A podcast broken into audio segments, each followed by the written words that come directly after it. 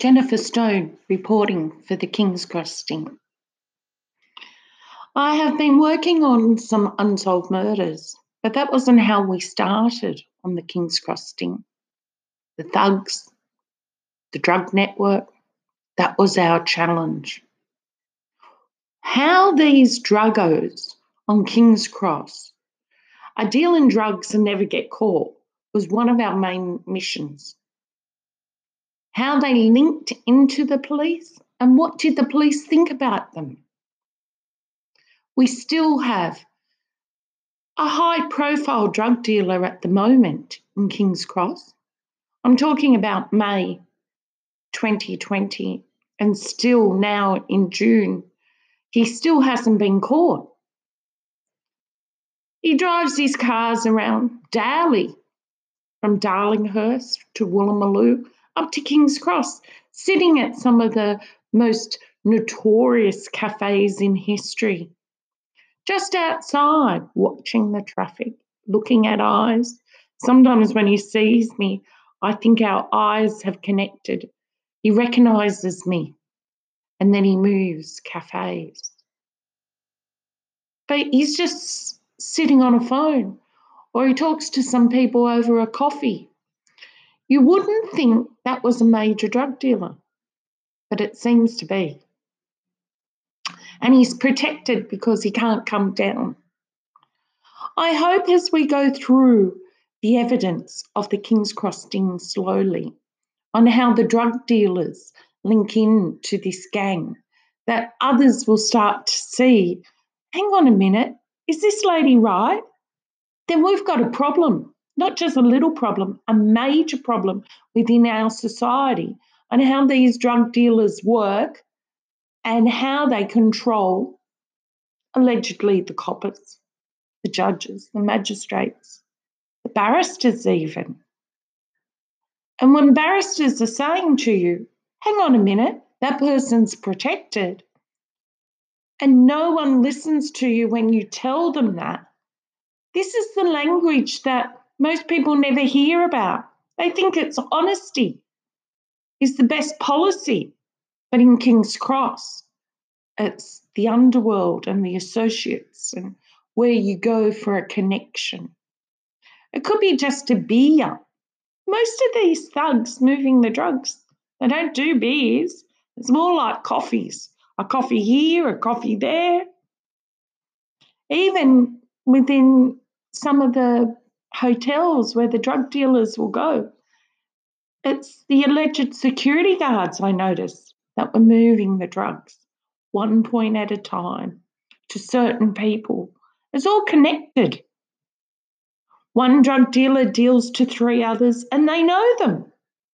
And the more it goes further down the line, the less likely the big guy gets caught. But when I go to the cops with the material, they tell me, we're not after a drug dealer moving a few points. We want kilos. And that's exactly what I've brought them. The people that are moving the kilos that cannot get caught. The King's Cross Sting came about in two thousand eleven. As the thugs tried to murder us, well, it felt like that. The threats, the Kero bombs, the thinking that I'm being watched day after day, night after night. I would notice people would follow me for hours, walking as I walked around King's Cross. Once I thought, hang on a minute, that person's following me. I'd duck into the club and duck out another door. And then I noticed there was another. But all in the same age group, associates maybe. Some say they're the whores of the thugs. Some were men, some were women, but we were working all towards exposing something, something so big that it had never been brought down in history. You start to wonder what that something big is when people keep telling you, you know, when these premises in King's Cross are searched properly by police, Weren't they searched properly, I thought? That was a lead in my mind, and that was given by Sammy Sweet. You know, someone that the coppers would ring when I rang the King's Cross police to tell him what was happening. This person said he was the right-hand man for the King of the Cross. But that's a self-proclaimed position, and no one had bloodlines, or was it the bloodline of the mafia families? Well, you don't know until you start investigating. There's no reward money to bring down a mafia, and never has been done in history. There's no drug reward money to bring down a drug network that could be bringing in thirty to fifty billion a year. This Asian auntie, some call her. Others call her the Asian grandmother they work for, like Mouse. He was a thug that was walking up Oxford Street. They told me, I'm happy to help you, love. But once I got him arrested, people were coming out of hotels and cafes thanking me that this person had been trying to extort protection money. You know, protection. If you don't pay me, I'll send my thugs in to terrorise your business. This was real, and it still happens today. Though for most of King's Cross, the buildings are shut. And this happens because of the terrorising. People can't afford to pay the protection money and the rent. And still, even if they're not dealing drugs, they're not getting enough clientele to pay all these outward expenses in King's Cross. You know, some of these thugs, they never run a business. They just work through a business. And that's where many of the police missed it. They would wait for people in history, you know, at the Bourbon and Beef, the Manson Hotel. But as one after one disappeared, this gang would still congregate in King's Cross for a pickup of drugs or an order. And you started to think, well, what was the connection to King's Cross? And was I right about this subfloor compartment in a building that linked to Abe Saffron and Tilly Divine? But I'd never seen the self-proclaimed King of the Cross there. Though maybe the J in the business name related. I have no idea. But some would tell me, the King told me to terrorise you. And others would tell me, they were paid to do this. But to bring down a drug network, there's no fanfare. In America, you'd be hailed a hero, but in Australia, you're treated like dirt. King's Cross was something that Juanita loved. She loved the vibe, the brilliant lights, the flashing, the fun and frolicking of the shows that she would report about within her newspaper. The newspaper now, when Eta Nelson was the editor since nineteen sixty-eight. And it was in nineteen seventy-five on the fourth of July, Jewish Independence Day. But most of us only remember it as American Independence Day. Went to the Carousel Club. She vanished. Some say it was because of who she was exposing. Abe Saffron was questioned. He took his barrister, Wayne Barry, to the coroner's court, which would think that he had some involvement, but when you go back through, he wasn't linked to Victoria Street. But how did Frank Thiemann have enough money to build Victoria Street? These were the questions that circled my mind time and time again.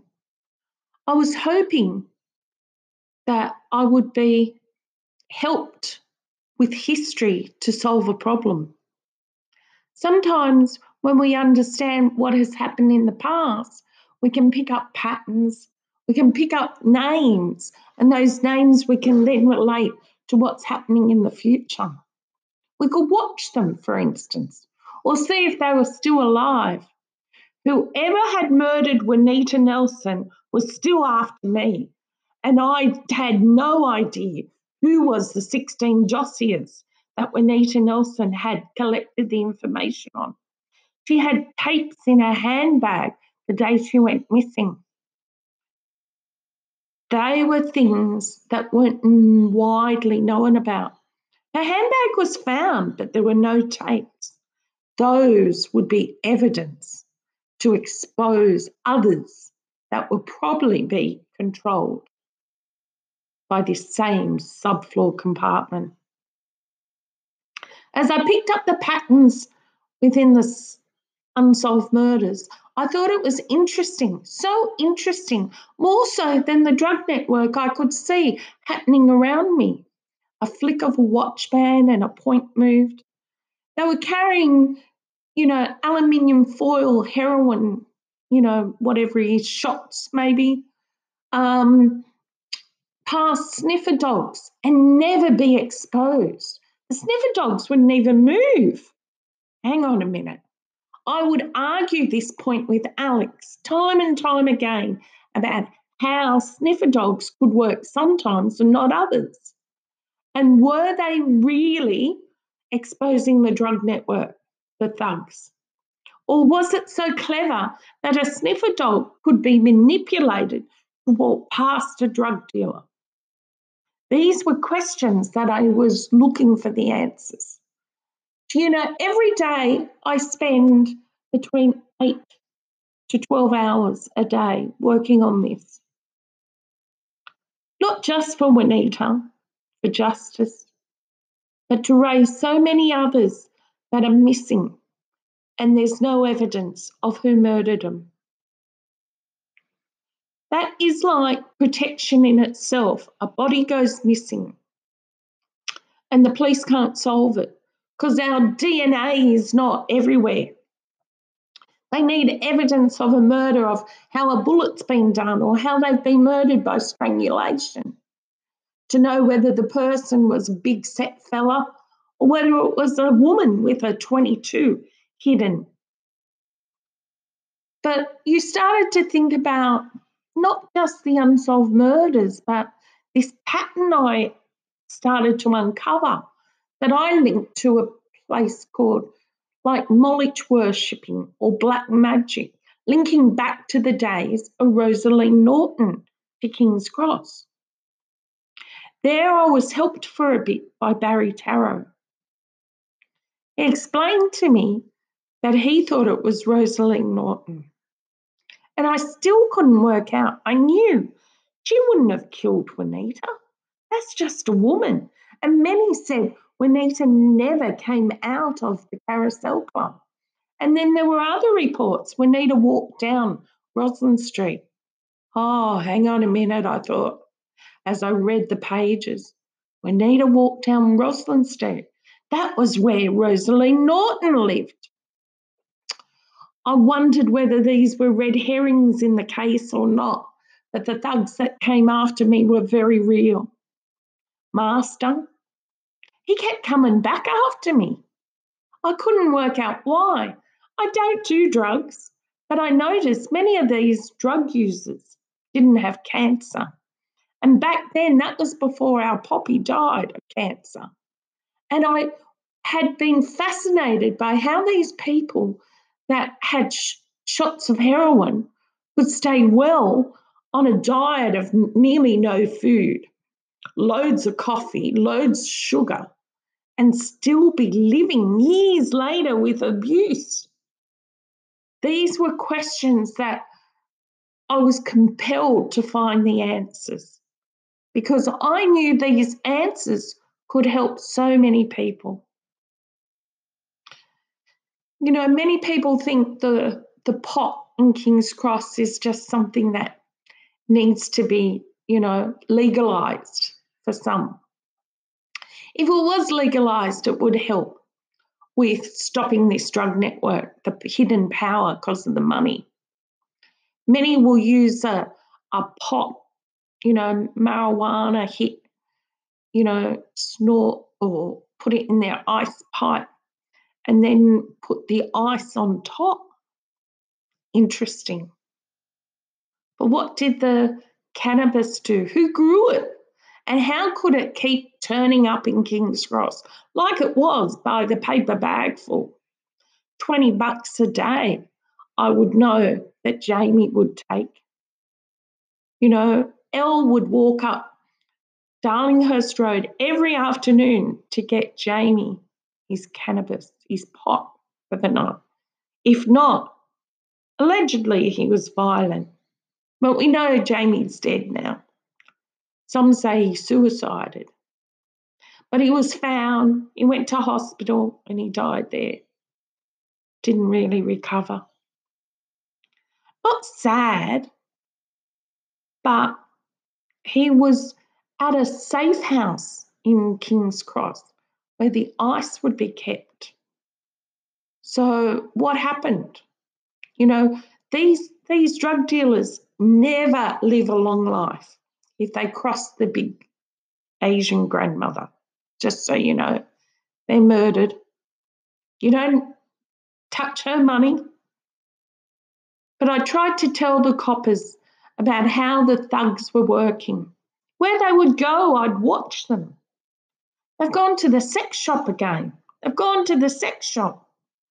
And the police started to follow them, these ones that had never been caught before. Blackjack, he said he'd made in three weeks eighty thousand dollars out of ice. He moved ice and he moved G H B in a big um, test tube. And, yeah, like, it'd rock them.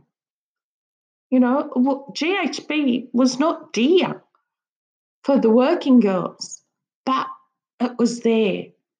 And you started to think, well, how come I can see it but not the cops? I was just somebody asking a lot of questions maybe, but I was trying not to because I knew how dangerous it was.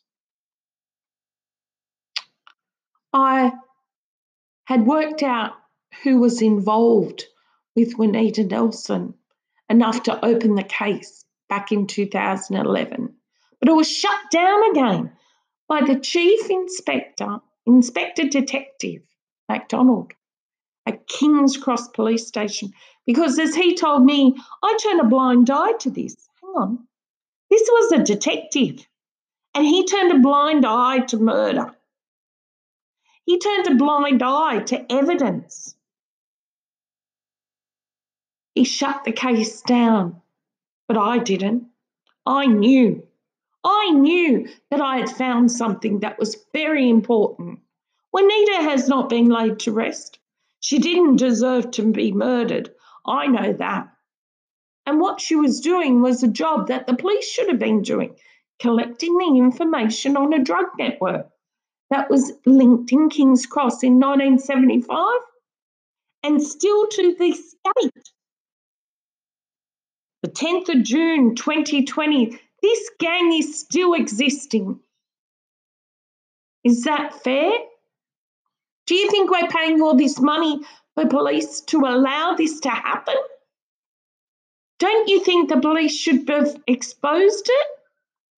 Well, I've kept sending emails because Juanita Nielsen, there's no reward money, and she unravels this outlaw gang. I hope as you listen to some of my podcasts or listen to others that have interviewed me, that you'll start to understand I was compelled to write and compelled to expose this gang. The reward money for so many unsolved murders has hardly ever been given out. For many, it hasn't been. They're still looking for answers, just like Juanita. But I hope when we come up to some evidence of finding a bone, that people will start to act and realise we need to say, hey, come on, we've got to expose this gang. Thanks for listening. Jennifer Stone, reporting for the King's Cross Sting.